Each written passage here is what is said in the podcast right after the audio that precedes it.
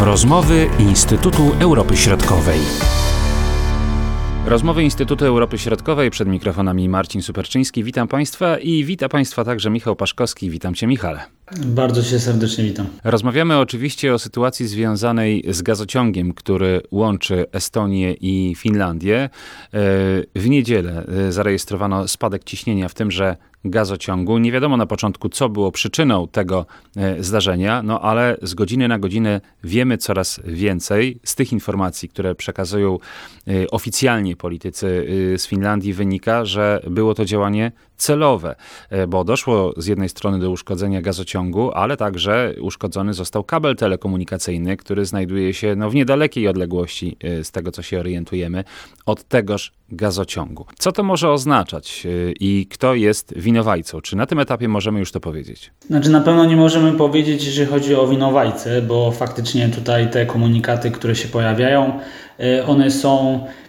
powiedzmy jakby przedstawiana jakby jest ta sytuacja w, przez, w dwóch narracjach. Znaczy z jednej strony jakby wskazuje się, że y, z uwagi, że mm, jakby w weekend panowały dosyć trudne warunki pogodowe na, w tamtej części Morza Bałtyckiego i jakby tutaj sugeruje się, że jednym jakby powodem, który jakby mógł doprowadzić do rozszczelnienia gazociągu e, było przepłynięcie niezidentyfikowanego statku który y, mógł po prostu spowodować y, tutaj uszkodzenie. Tutaj chodzi oczywiście o ewentualnie jakąś kotwicę, która mogła zahaczyć o, y, o gazociąg.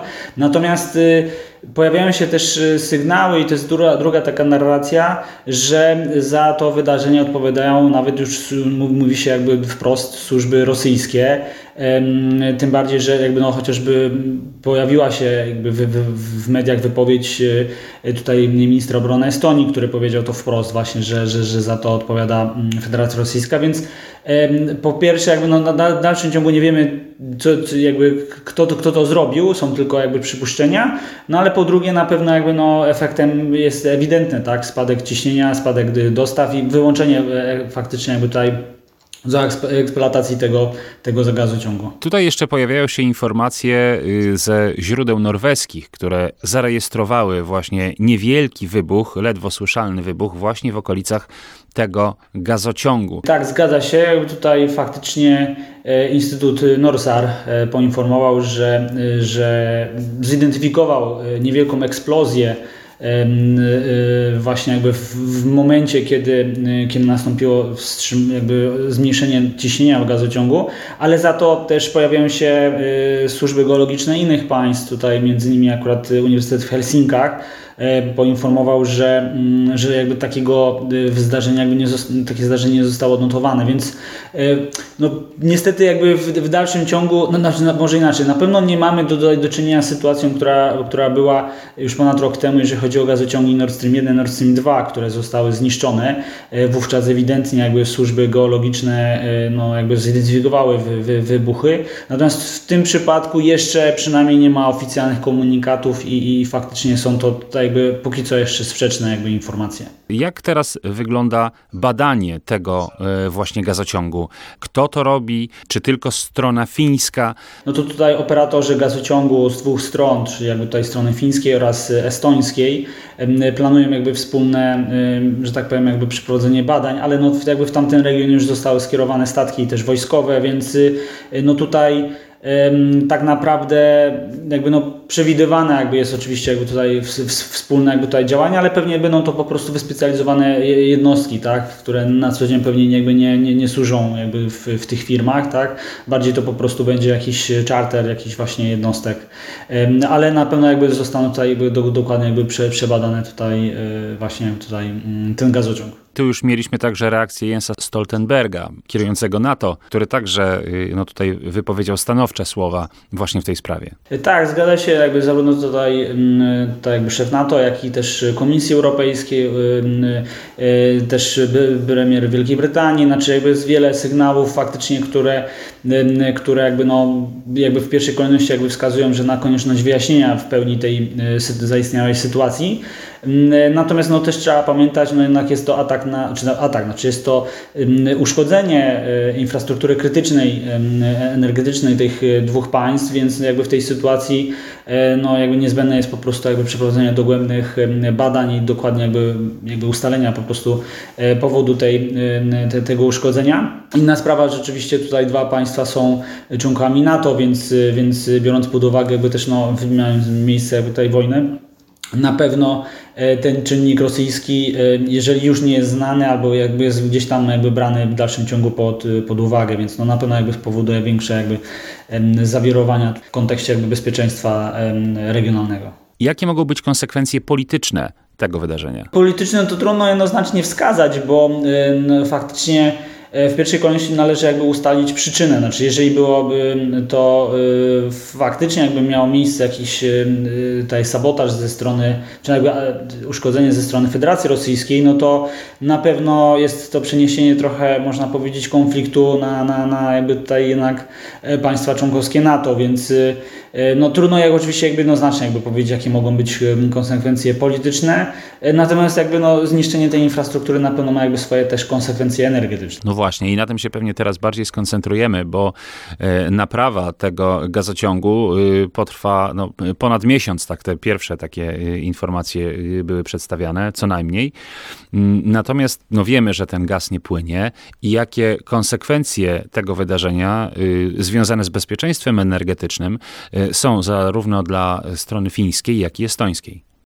Jeżeli chodzi tutaj faktycznie jakby o jeszcze kontekst, ewentualnie długość czasu jakby od tutaj naprawienia gazociągu, najprawdopodobniej on może trwać e, kilka nawet miesięcy. Tutaj firma, e, operator gazociągu, GazGrid poinformował, że, te, że ten, jeżeli faktycznie jakby no jakby no faktycznie doszło do takiego, jakiego oni oczekują, jakby i przewidują jakby uszkodzenia, no to ta naprawa może potrwać kilka miesięcy, bo tutaj będzie musiał być ściągnięty jakby specjalistyczny sprzęt. Natomiast jeżeli chodzi o konsekwencje energetyczne, póki co nie mają one jakiegoś, y, można powiedzieć, większego wpływu. Oczywiście jakby widzimy wzrost y, notowań cen gazu y, w Europie i to mówimy całej Europie, zarówno jakby na tych hubach TTF czy, czy, czy, czy, czy, czy w, Polsce. Mm, natomiast jeżeli chodzi o kontekst taki stricte bezpieczeństwa, no to e, Finlandia jest do, dobrze przygotowana, jeżeli chodzi o dostawy tutaj gazu ziemnego, funkcjonuje terminal LNG Hamina, terminal LNG w Inko, więc tutaj jakby, jakby pełne dostawy są i będą pewnie realizowane przez te kanały importowe.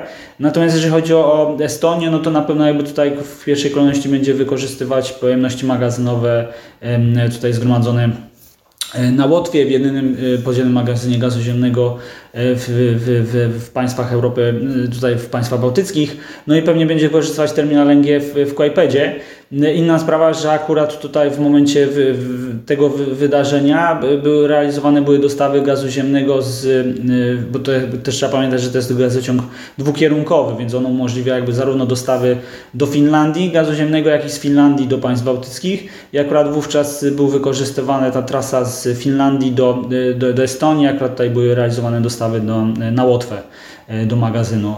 Inna sprawa, że w tej chwili akurat ten magazyn e, na Łotwie jest wypełniony w 95%, więc no, to wszystko zależy od uwarunkowań pogodowych. Jeżeli y, zima będzie, mm, że tak powiem, bardziej sroga i będzie zwiększone zapotrzebowanie na gaz ziemny, no to faktycznie mogą być jakieś perturbacje, ale póki co raczej nie ma nie, nie, jest to jakieś duże zagrożenie dla bezpieczeństwa energetycznego tych państw. Takich gazociągów y, przebiegających po dnie Bałtyku, no ile mieliśmy, a ile mamy? No ten mamy uszkodzony. Mieliśmy Nord Stream 1, Nord Stream 2, mamy też Baltic Pipe, czy jeszcze jest jakiś gazociąg, który przebiega gdzieś tutaj w, po dnie Bałtyku? Y, nie, nie, nie. To jakby tylko te powiedzmy jakby cztery gazociągi, no bo Nord Stream 1, Nord Stream 2 i jakby składający się inna sprawa, że z, z, czterech, łącznie z czterech nitek, tutaj Baltic Connector oraz y, Baltic Pipe, więc yy, nie, jakby więcej, więcej jakby w tej części Europy nie ma. To z czterech na razie został nam jeden.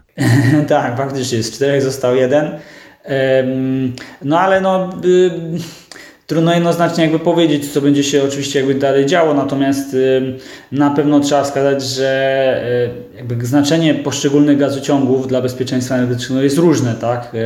Y, o ile jakby w momencie wybuchów i zniszczenia gazociągu Nord Stream 1, Nord Stream 2, jakby dostawy gazu ziemnego do Federacji Rosyjskiej są realizowane innymi kanałami, tak samo jeżeli chodzi tutaj o państwa bałtyckie nie powinno być jakiegoś większego problemu. No tutaj jakby w sytuacji jednak e, ewentualnie jakiegoś uszkodzenia gazociągu Baltic Pipe, no to biorąc pod uwagę jego znaczenie dla, dla, dla no, dostaw gazu ziemnego do Polski, potencjalne jego uszkodzenie na pewno miałoby bardzo duże znaczenie. No miejmy nadzieję, że jednak do tego nie dojdzie i mm, oczywiście sprawdzamy mm, kolejne ustalenia, które będą się pojawiały w trakcie tego śledztwa, które już się e, rozpoczęło pomiędzy Finlandią a Estonią. Bardzo dziękuję Michale za tę rozmowę i skomentowanie tego wydarzenia. Michał Paszkowski, do usłyszenia. Dziękuję bardzo, do usłyszenia. Były to rozmowy Instytutu Europy Środkowej.